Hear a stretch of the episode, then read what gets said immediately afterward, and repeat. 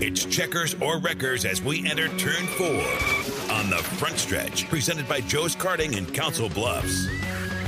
Rolling into turn number four, just about ready to take the checkered flag on today's show. We appreciate everybody hanging out with us. Turn four brought to you by Quaker Steak and Lube, the official watering hole of the front stretch. All the racing action Sunday. How did I get that right? Let's see if I can keep doing it the rest of the show. All of the racing action at Kansas Speedway for the Buschy McBusch 400 is uh, on the big screens of Quaker Steak and Lube. If you can't get down to Kansas Speedway, which is just a couple hours south on the interstate, then uh, make sure you head over to Quaker Steak and Lube and watch all the action. Schedule is set to kick off the uh, green flag for the race just a little after 2 p.m. Central Time. So make sure your picks are in before 2 o'clock on the uh, fantasy racing page, the Rick Havenridge Pick'ems contest page. So you can get your picks in on time. Once again, for the Buschy McBusch race 400. And Dirk, we've had a busy show already. We had Tommy Estes in turn number one. We had Matt Wag in turn number two. Tommy Etherton in turn number three. So we haven't had a chance to talk about it, but buddy, I'm, I'm so happy for you. First off, you survived a major surgery. And second off, you got to pee. Yeah, I uh, I finally got. Uh, we're recording here on Wednesday, but I finally got my fire hose of a catheter taken out today, and uh, uh, the first one, I mean, it hit me like a ton of bricks. I'm just sitting here and it's all of a sudden I got to go. And I jumped up, ran in there, and I grabbed a little jug and probably dumped two ounces in there. But boy, it sure felt good. I absolutely bet. And but man, I, I tell you, I was thinking about it. I was thinking about it over the last week, and, and not to make this segment about me, but a catheter is the one thing I never want to have to experience in my life. Yeah, well, I've had one before, but it wasn't as big as this one. And this one they put in when I was out. Thank God. So, when I went into the OR, I didn't have that thing. I figured I was going to get one. I was surprised I didn't have it before I went in, but when I came out, I had this big monster of a thing dangling from me, and it was uh, it had its own wiggle to my waggle, which wasn't a whole lot of fun. It was like the wavy, uh, wacky wavy arm inflatable guy on uh, from Family Guy. A little bit like that. A little bit like that. Yeah. So how's it? Uh, let's t- t- we'll, we'll, try to talk about it as much as possible. Even though this is a racing show, I'd rather talk about this than than uh, a litany of other things that we could talk about. But uh, man, congratulations again. I, I know this has been a, a long struggle for you, and and now you finally got a kidney, and and things can start to get back to normal for you. Yeah, well, it, as it turned out, the third time I got called in was the charm. I actually got four phone calls, but this is the third time I came in. And uh, Saturday, Saturday afternoon, right? You got the call. I got a call at about noon to report by six. Quit eating at four, and it's an eight-hour window after you quit eating for surgery. So I thought it was kind of weird that I was going to get surgery at like one or two in the morning. But I thought, well, that's the only time they can get an OR. And they'd already told me this term is still kind of bothers me when well it's just a regular brain dead donor i'm like what the hell is that know but uh, obviously you know somebody and you know prayers to that person's family because somebody lost a loved one you know i don't know if it was a wife a mother a daughter a brother a, a father you know is, I, I i have no idea I know that there are safety measures put into place, but is there any way that you'll be able to figure out who that person was that, that maybe you could send a note and just something uplifting for them? Supposedly not. That's okay. what I've been told. That's, you know, they, they talk about that clear in the very beginning of this whole process. And they tell you, you will not know your donor unless it is a live donor that you know. You know, okay. I do know like, uh, I do know uh, Jacob Brown's younger brother um, donated a kidney several years ago to a friend of his. Yeah. You know, but you know, obviously that didn't happen in this case. So uh, uh, they make sure that it's as good a match as possible. I just spent an hour with a pharmacist, and I'll have more time tomorrow. I got a pile of pills I'm going to be taking, some for the rest of my life. Uh, mm. So far, the only fluid restrictions, or I don't even know fluid restrictions anymore. The only dietary restrictions I have is for the rest of my life. I cannot have grapefruit, grapefruit juice, pomegranate, or pomegranate juice. That's and that's odd. just because that's just because of interactions with one of the immune system drugs that I'm going to be taking. Huh. Interesting. It, it raises it, it and the, this drug that it affects is really kind of a weird deal because it's a drug that can actually, if I get too much of it, it can hurt my new kidney as much as help it. Yeah. I got to walk this fine line and something in the ingredient of those two fruits, and it's only those two. I got no worry with oranges, lemons, limes, apples, pears, watermelons, strawberries, and all that stuff. No problem with any of that stuff. Just those two fruits, but something in there counteracts with this medicine and ups the level. Yeah. know, it, gets it into overdrive type deal, which could damage my kidney. And they've told me, you know, if you accidentally drink a glass of fruit punch that has a little bit of grapefruit juice in it, you're not going to die. But what you, don't want to do is eat a grapefruit every morning for breakfast, lunch, and exactly. dinner. Exactly. You just want to avoid that stuff. And and I mean, I like grapefruit, I like pomegranate, but I get watermelon back, so I'm figuring I'm going to be on a pretty even trade. I haven't yeah. I've been able to have watermelon for a while, and I love watermelon, but the name of water and water restriction just don't go together. right. And now All I right. got no water restriction. Yesterday I had to drink. I drank over two liters of water. And I'm And I'm I an American, don't so what's that what's that equate to? Uh, well, two liter bottle of soda, but that's twice what I've been able to drink in a day. I, I'm sorry to say this because I never pay attention to the liters and milliliters on the bottle, but is that the big ones? Correct. Okay. You drank two of those? No, I drank one of those. Oh, okay. Still, that's I, I'm normally only allowed to have half of that in a day. So I drank twice of my normal intake. And it would have been okay if I'd have been outside in the sun and maybe doing a little sweat and my body would have wanted more fluid. Mhm. Just laying in the hospital bed all day and walking up and down the hall a little bit, you know, I didn't get that luxury. So it was a it was a tough job to choke that down. yeah. And of course, they had a catheter in, so it was draining out. But uh, this new kidney, um, the other day, it kicked out three three liters of fluid, so it kicked out one of those big jars and a half by itself. And uh, uh, they they're just they're tickled to death with that. The doctors Great. are. Uh, my creatinine has dropped six points since Sunday. Um, I'm down to where if it doesn't drop anymore, I'm going to live a great life. It's down to the mid twos and like under one and a half is optimum. But they don't think with one kidney, my age, et cetera, et cetera, et cetera, that I'm going to get down that low. But they they're saying you're you're going to be fine. You know, it's not an issue. That at this point is not an issue. It's when it gets up. When I came in here after dialysis at 8.8, now Wow. that's an issue Yeah. You know. So no, everything's fine. I got a big 10 inch cut across my belly. Um, but I'm a tough old bird. I have not had any pain medication since Sunday. Wow. Rolled into the OR at 8:15. My brother got a call at 10:15 that said that they were done with the operation. Everything went well. I woke up in post-op a little before 11. I was up to my room about 20 to 12, and I was up walking around before noon. Any confusion or or you know weirdness when you woke up and came out of the drugs? Not really. Um, I, I do pretty good with anesthesia. So, yeah, I didn't have too many problems there. Um, the cut was probably six inches higher than I thought it was going to be. It's actually in my stomach above my belt line. They told me it was going to be below my belt line, but my kidney, or not my kidney, my bladder ends up being a little higher just for my personal anatomy than most Mhm. people. So they had to make the cut higher. Um, I didn't realize it would be 10 inches long either and they just super glued it. I don't have a stitch on the outside or a staple. I've got a bunch of stitches inside. No lifting more than 10 pounds for six weeks. Um, I'm not supposed to drive for two weeks, even though I'm not on any pain meds. Uh, but yeah, no diet restrictions, no fluid restrictions. Um, a lot of that, that's a 180 change for me. You know, it is going to be a big deal. It is going to be a life changer. And as you and I have talked before, you've never seen me have a beer. Yep. Well, that shortly that's going to change. You've been sober for 30 some years? 33 plus. I think you've earned it. And when I when I first quit drinking, I said 30 years. And uh, I quit September 15th of 1987. I did have uh, I ordered a margarita December 12th of 2019, my five year dialysis anniversary. I only drank half of it. I didn't even finish it. Um, but uh, and I haven't ordered another one. Uh, but yeah, I'm I'm getting a big, huge second chance at life. so I'm going to live a little bit.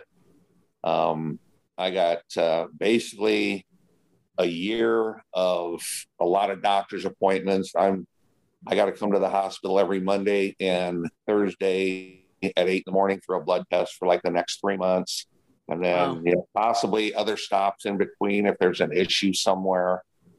Um, then after that, it goes to a monthly deal, and then yeah, I think and it's kind of like a cancer rundown. You know, you, the further you get away, the the more space you get between your appointments. Um, you know, I've got to constantly weigh myself. I've got drugs that I will be taking four times a day. I've got some that I'll take two times a day. My drug regimen is going to triple. Um, that's going to be a, a, little bit of a learning curve for me. But one of the reasons I was able to get this transplant is because since I my kidneys failed, I've done everything they told me to do to get to mm. this point. And, and then some. Exactly. And I talked to the, the doctor the other day. I mean, um, I'm dealing with surgeons. I'm dealing with just nephrologists. I'm dealing with urologists. I mean, I've got so many different doctors involved in this deal. And, you know, I told the main guy I've been dealing with, Dr. Miles, I said, if something goes wrong on this deal and this thing quits working, it will not be my fault. You know, yeah, I'm going to do everything that you guys tell me to do when you tell me to do it. And, uh, uh, yeah, I've, I, I put a lot of work into this. I'm proud of myself. I would be, man. You've it's been a long road of, of getting getting back to to being able to drink water on a regular basis. I got a, a ton of people in my corner. You know, a little choke up there, but it's true. Stop it. it is, you know. Well, yeah, I, I, mean, you're absolutely right. I mean, I Sarah got a little emotional when I told her on Saturday. You know, Dirk's got the call again. She said maybe this is it, and he can finally get a kidney. And yeah, it's like I said, it's going to be a life changer, just like the last time it was. But now this is in the right direction instead of the wrong direction. Um, everything's been positive so far. I want to keep going that way. So I'm going to, like I said, I'm going to do everything they tell me. And uh, I had, uh, you know, I'd lo- love to gone down to Kansas Speedway, but we made the call before, you know, that I wasn't going to go and you obviously had to work. So, yeah. Um, but as it turns out, it's the right call. And with the timing of everything, I don't see any reason why I can't be at the truck race in Knoxville here in a few couple months. And obviously, you know, continue on, you know, with everything from the summer the rest of the way on. And, uh, you know, hopefully this is all behind me. But there is one other thing that's going to prove to be a real kick in my butt. This lady, um, when she's telling me that the restrictions, she told me that I can no longer clean my cat's litter box what? because of the amount of germs that are in there. And then in the very next sentence, she says, and we know life exists, and sometimes you might have to clean it. You just got to wear a mask and gloves. I looked her right square in the eye and I said, I can wear a mask and gloves three times a week and clean yeah. it. And yeah. She looked back at me and said, No, you can't.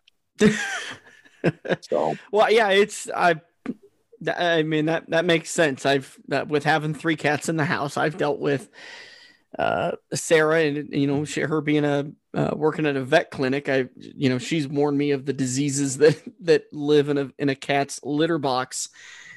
So, well, man, yeah, happy well, for you. Uh, if unless there's anything else you want to want to touch on real quick, let let's get into talking back to talking about some racing. Yep, let's finish up the race and We're good. Uh, thanks for taking that time for a minute, and uh, like I said, thanks to everybody for all the prayers. So. All right, let's talk racing. Uh, let's recap the race Sunday at uh, Talladega. Then we'll get to the news. We'll get you set for this coming Sunday's race at Kansas Speedway, and then we'll wrap things up. Uh, a typical Talladega race doesn't feel like there was a real big one. Uh, there was there was a very close to a real big one. Yeah, there was 26 cars on the lead lap, four cars only a lap down. And then after that, it kind of sprinkled around here two laps down, three laps down, five laps down, yada, yada. So, not really a big one where I think there was a lot of times that drivers kind of felt like it was coming and you could see them pop out of line and play things a little bit safe. And, um, but uh, we got, we, I think we got really lucky with, with some, uh, with a, a non typical Talladega finish. Yeah. Um, and it, it's it's tough to say it. And obviously, the guy didn't. I don't think did it on purpose. but the, the tire coming apart off of Martin Truex really, I do believe, honestly, that ruined the, the day for poor Matty D. Yeah. I really do. You know, Um, this is one of those races that it's better to be lucky than good. Because how many times was Dale Earnhardt Sr. good at Daytona, but he never won it, and he finally got lucky and won one? Well, and it, it's not as much luck as you think because let's look at it. I mean, Brad Keselowski won his sixth, and that Yeah. was when he won his first in 2009. So it's taken him 12 years, which I think tied him with Gordon. And I think Earnhardt's got the lead with 10, I think, Talladega wins, if I'm not mistaken. So I, I believe that 10 is a lot of correct. skill.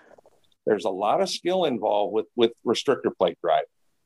Yeah, I, I do agree with you on that. I, I do agree with you on that. Uh, luck comes into play in any any any race. So, like we said, Brad Keselowski ended up getting the win. William Byron in second, Michael McDowell in third. McDowell actually had a shot coming out of turn four, but just wasn't able to get the push that uh, that he needed to, to get past uh, Keselowski, and Byron was able to get by him at the end there. Harvick came home in fourth with Matt DiBenedetto in fifth.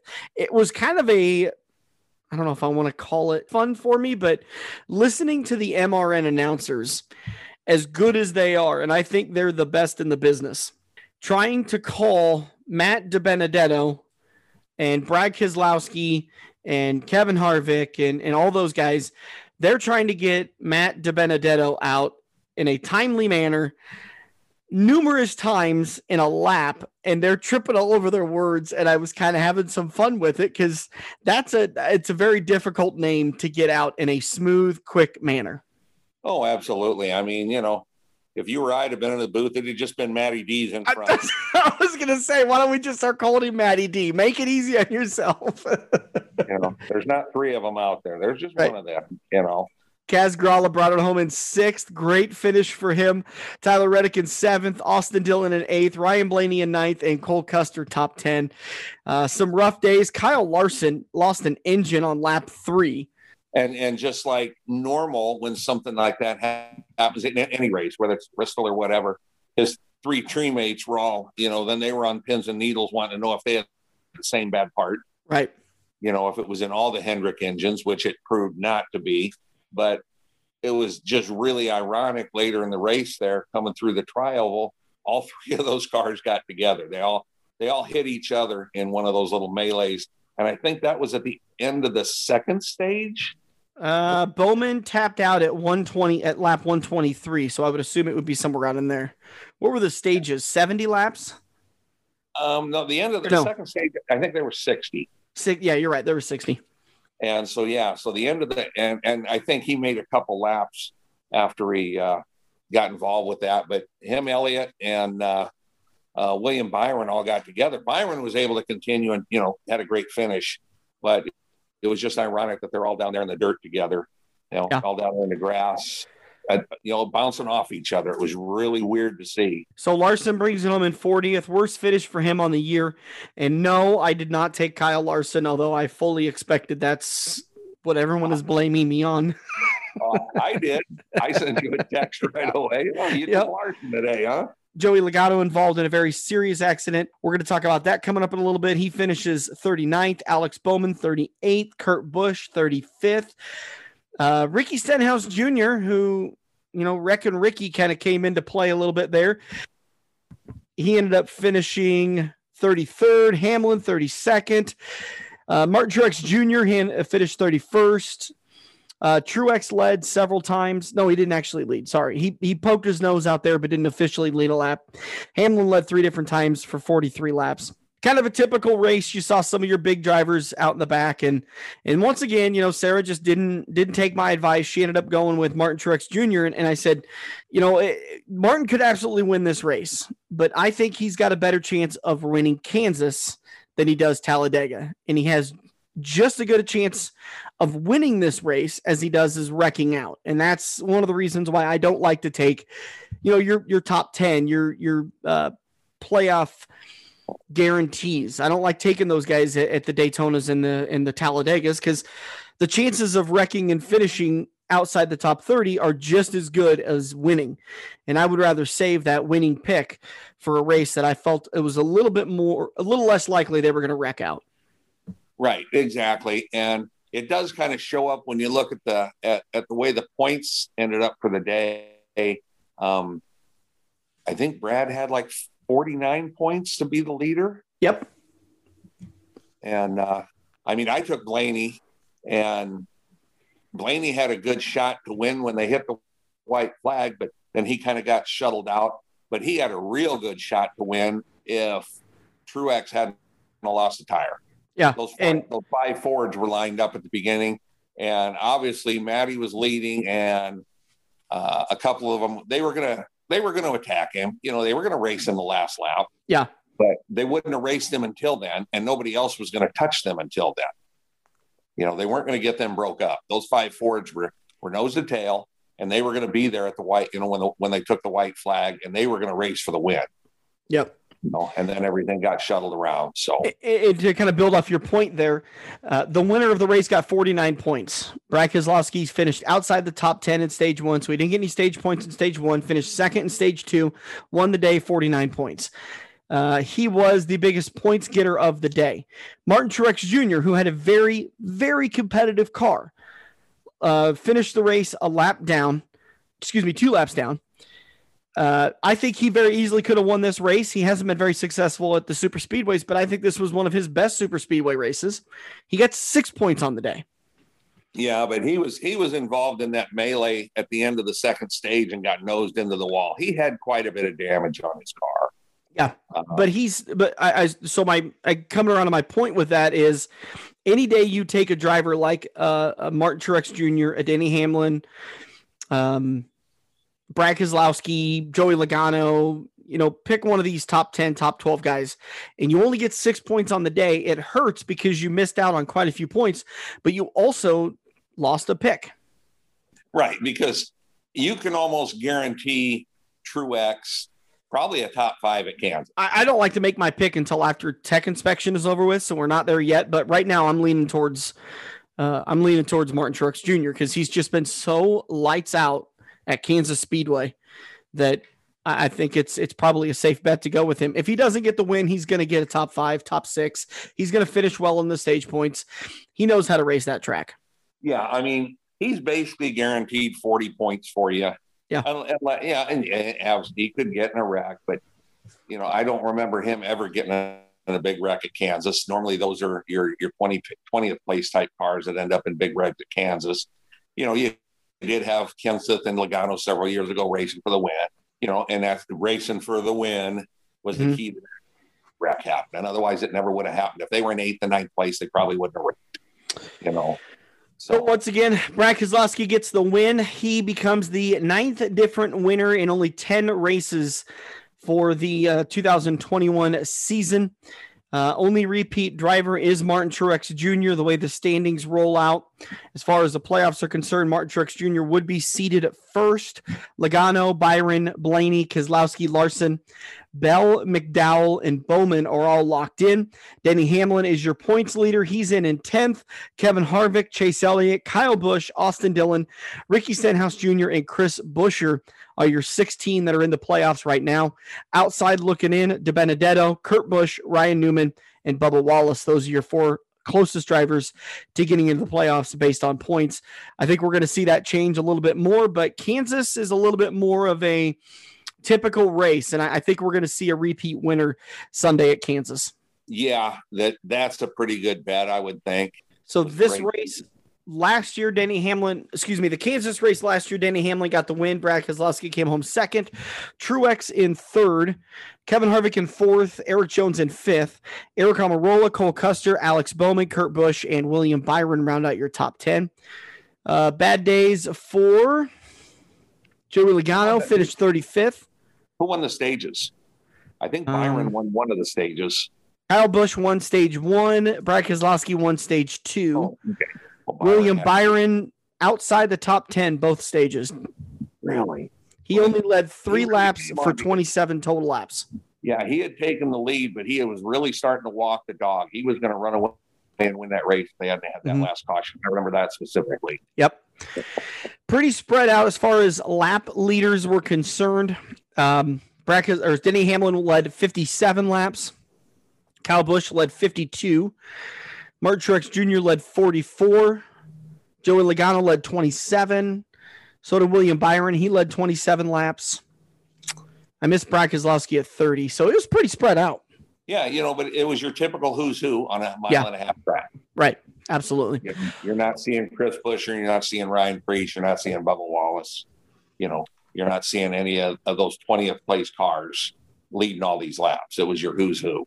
While we got a couple of minutes left in the show, we're going to take some time talking about this because NASCAR released their All Star Weekend format for Texas Motor Speedway coming up in a couple of weeks. They released it the night we were recording. So, Dirk, this is probably the first you're hearing about it. So, I kind of wanted to go through some of the finer points and just get your quick recap and analysis on this. Here's how the format will will be laid out. The race will feature six rounds totaling 100 laps.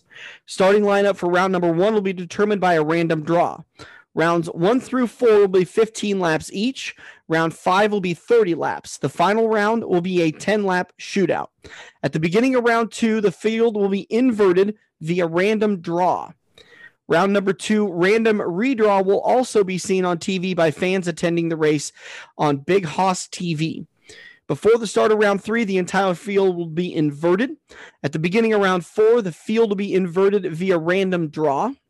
Yeah, Starting see, that- positions. Go ahead. That's the, that's the second time we've you've said that that the field will be inverted by random draw.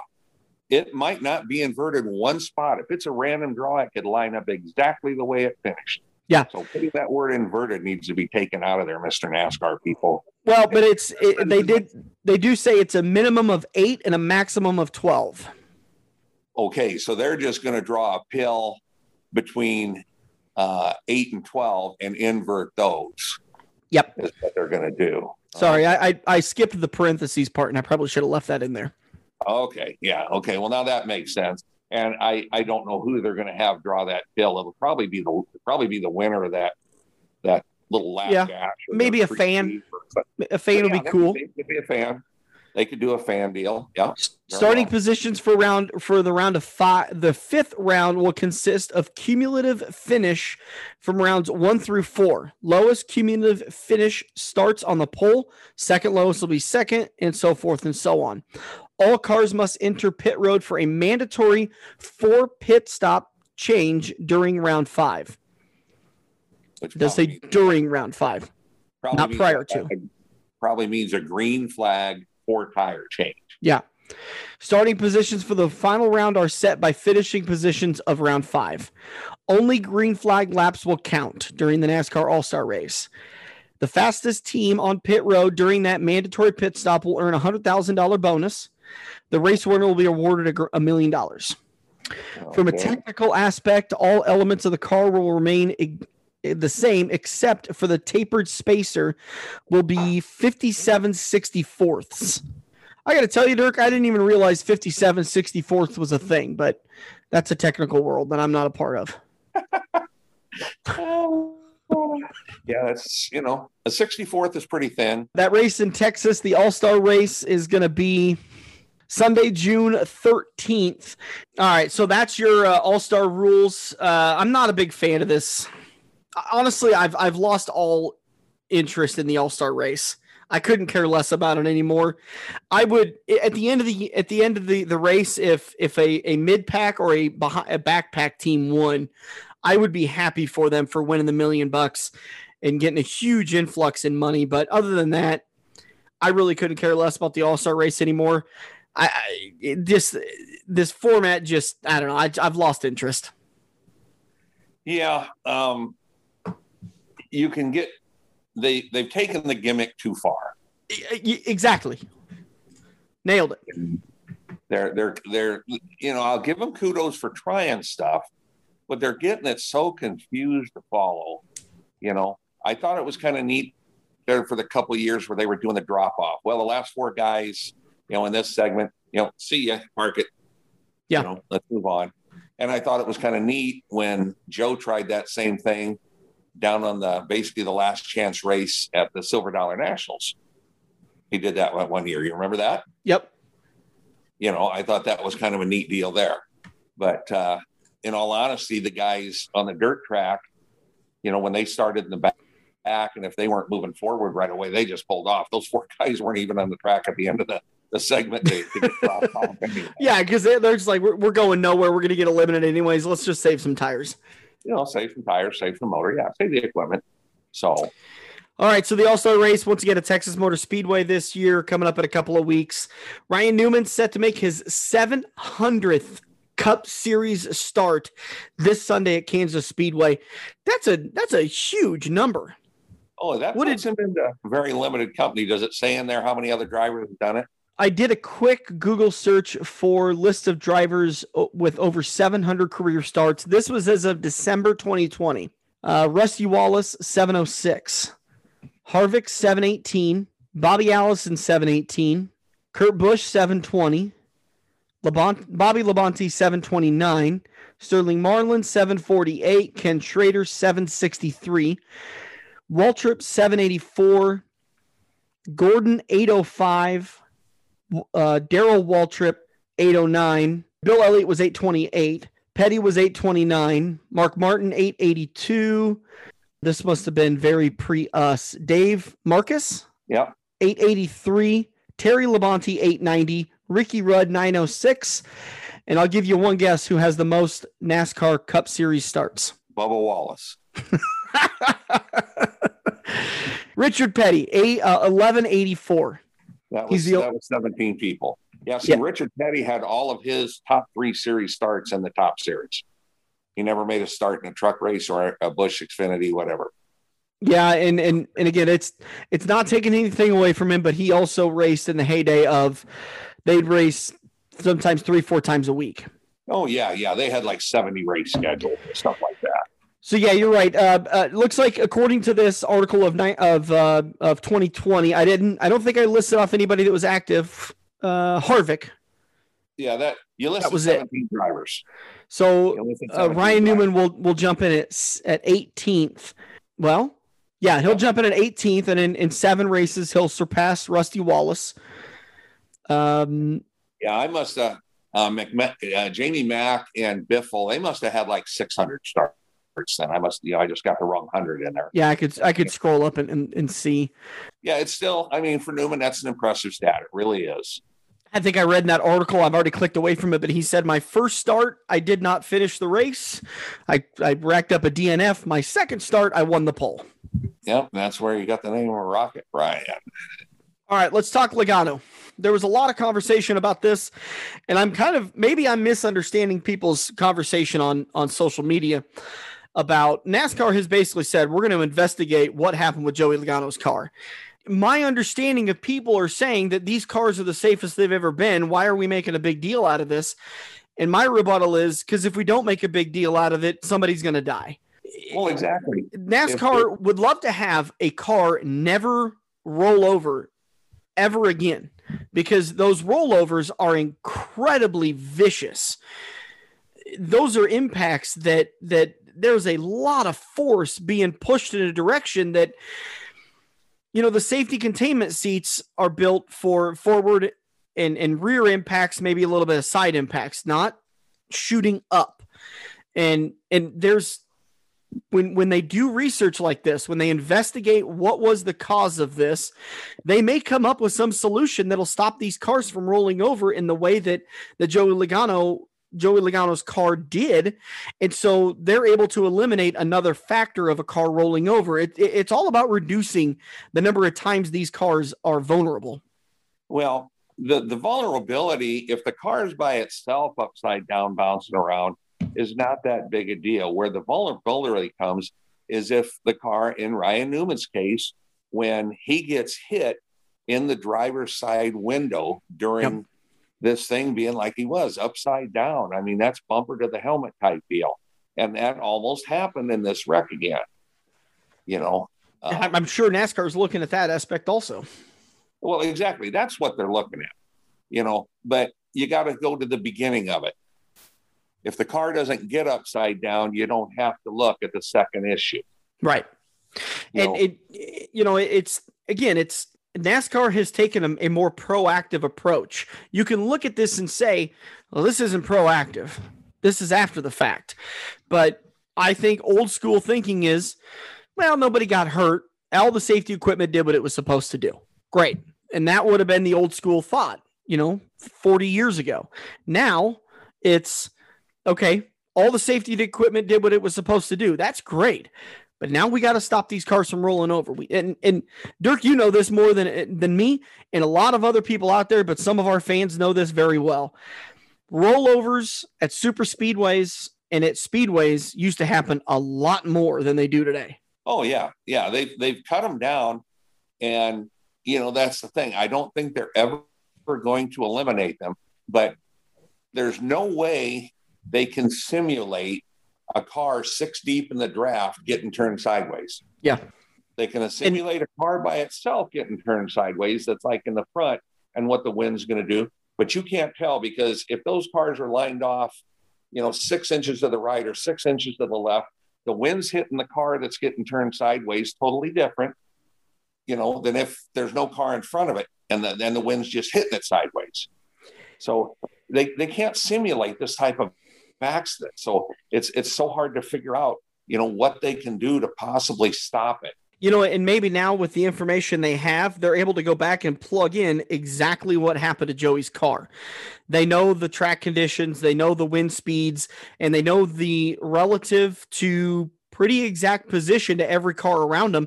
And then they go and run simulations and figure out where was there a negative air pressure that might have caused that car to lift up and lose its downforce. And and that's that's where they can dive into this. And i think that's all they're saying. I i again i was really surprised by some of the conversation on facebook about this and on social media of of well nascar's just making a big deal out of this. Well thank god. They need to make a big deal out of this. Nascar has nascar didn't make a big enough deal out of cars slamming into walls then they lost Dale Sr. We all lost Dale Sr. And then they took it very seriously. And the the changes that were implemented into NASCAR over the next four years were incredible. The changes that were implemented on that in the next six months after Earnhardt's crash were incredible and, and have already saved lives. Yeah. You know, the safer barriers and stuff like that, that was all in the works at that time. They were already working on that. They just right. hadn't got there yet. Exactly. Yeah, I, I actually went back and listened to that interview we did with Dr. Dean Sicking back in 2012 before the Daytona 500. And you're absolutely right. Those safer barriers were in development when Senior w- was killed. That got ramped up, and NASCAR now got involved because it was IndyCar and it was Indianapolis Motor Speedway that started conversations with with Dr. Dean Sicking and his his uh, his group over at the Nebraska at, at, Lincoln, University of Lincoln. They were having those conversations about developing these safety barriers, and then NASCAR got involved and started helping out with getting more information and testing and money. Money was important. Exactly. You know, well, money drives the world. I mean, yeah, you're not going to do anything without money. Yeah. You know, it's, it's sad to say it that way, but it, it's just a fact. Well, and, and I went back and listened to that conversation again, and, and Dr. Dean Sicking said, We have developed these safer barriers. Basically, this isn't wonderful word. I'll repost that one of these days as like a throwback Thursday, that conversation, because I think it, I would, I don't know, have you ever heard it? Because I oh, think yeah. you would love that. Well, I, I got, I was involved with this when I was an official back in 01, 02, yeah. 03. I was learning about all this back, you know, at our meetings in Charlotte. I was seeing the videos that have since been made public and put on YouTube of them crashing the cars at the Lincoln Airport. I saw that. I didn't see it real time, but I saw it a month after it happened. Right, and and I guess my point, what I was going with with that was, he basically said we could develop these safer barriers for dirt tracks, but it costs too much money, and dirt tracks don't have enough money to put into it that they can do the research to figure out how to make them safe at those lower speeds and those trajectories and so on. They don't have the speed and the G forces and stuff in the accidents. That's yeah. why they didn't worry about putting uh, you know the safer barriers uh, when they ran Bristol on dirt. Right. So all right. Uh, a lot goes into it. Let's get through a little bit more conversation. Uh, you brought it up when we were before we were recording. Uh, Kaulig Racing announced they're going to be a full time Cup Series team in 2022. Currently, they run three full-time Xfinity Series teams with Burton, Haley, and Allmendinger as uh, full-time rides, and then they're going to be running a full-time Cup Series. Right now, they run part-time Cup Series in 2021 with Kaz Grala and AJ Allmendinger behind the wheel of their machines. Great story, and, and we've talked about this before. I think the economics of the Cup Series have finally come into come into a realm where Xfinity Series teams can jump up and new teams can come in. Yeah, except you know they're gonna, you know, unless somebody's going out, they're not going to be able to get a charter, and so that's going to up their expenses, especially with no practices. You know, But good news, Caleb- Kaulig Racing said they have announced that they're going to be a full-time Cup Series ra- s- s- series team in 2022. But again, I think this is great news. For how long have we talked about teams closing down shop? Teams are doing this, teams are doing that, and it seems like a lot of these things that NASCAR has done. Um, I, I, I the first thing that pops into my head is is the engine. They went and told teams you got to run engines for is it two races or three? three races.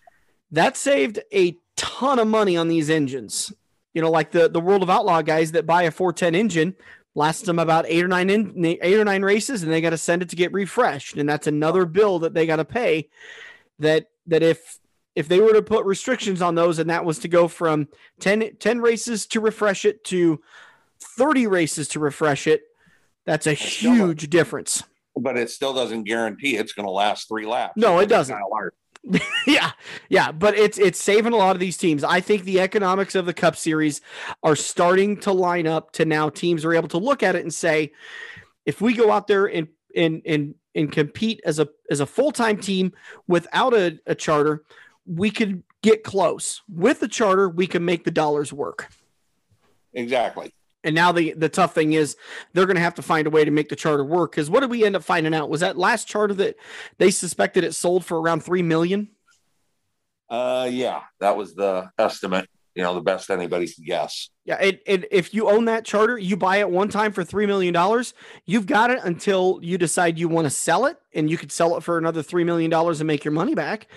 Uh, or you could continue to have it for 10, 15, 20 years. You're going to pay that three million dollars off in no time. Uh, probably three or four years. Eh, well, you still got to worry about sponsorship and and stuff like that. So, but but it gets easier because you've got a guaranteed starting position in 36 spots. Right. Now you could Yeah. say we're going to be in every single race.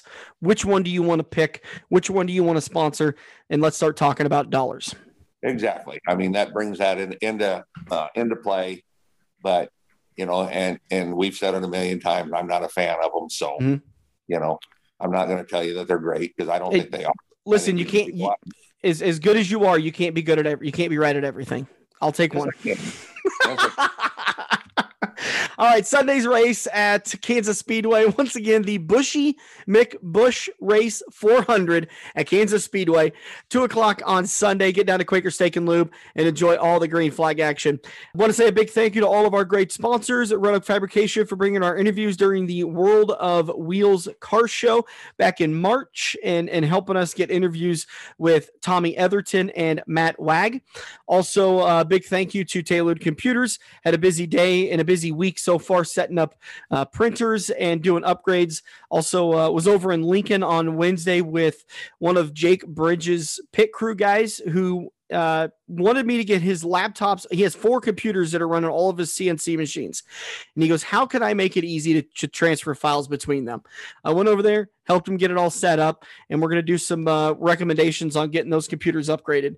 Your computer does not have to be slow.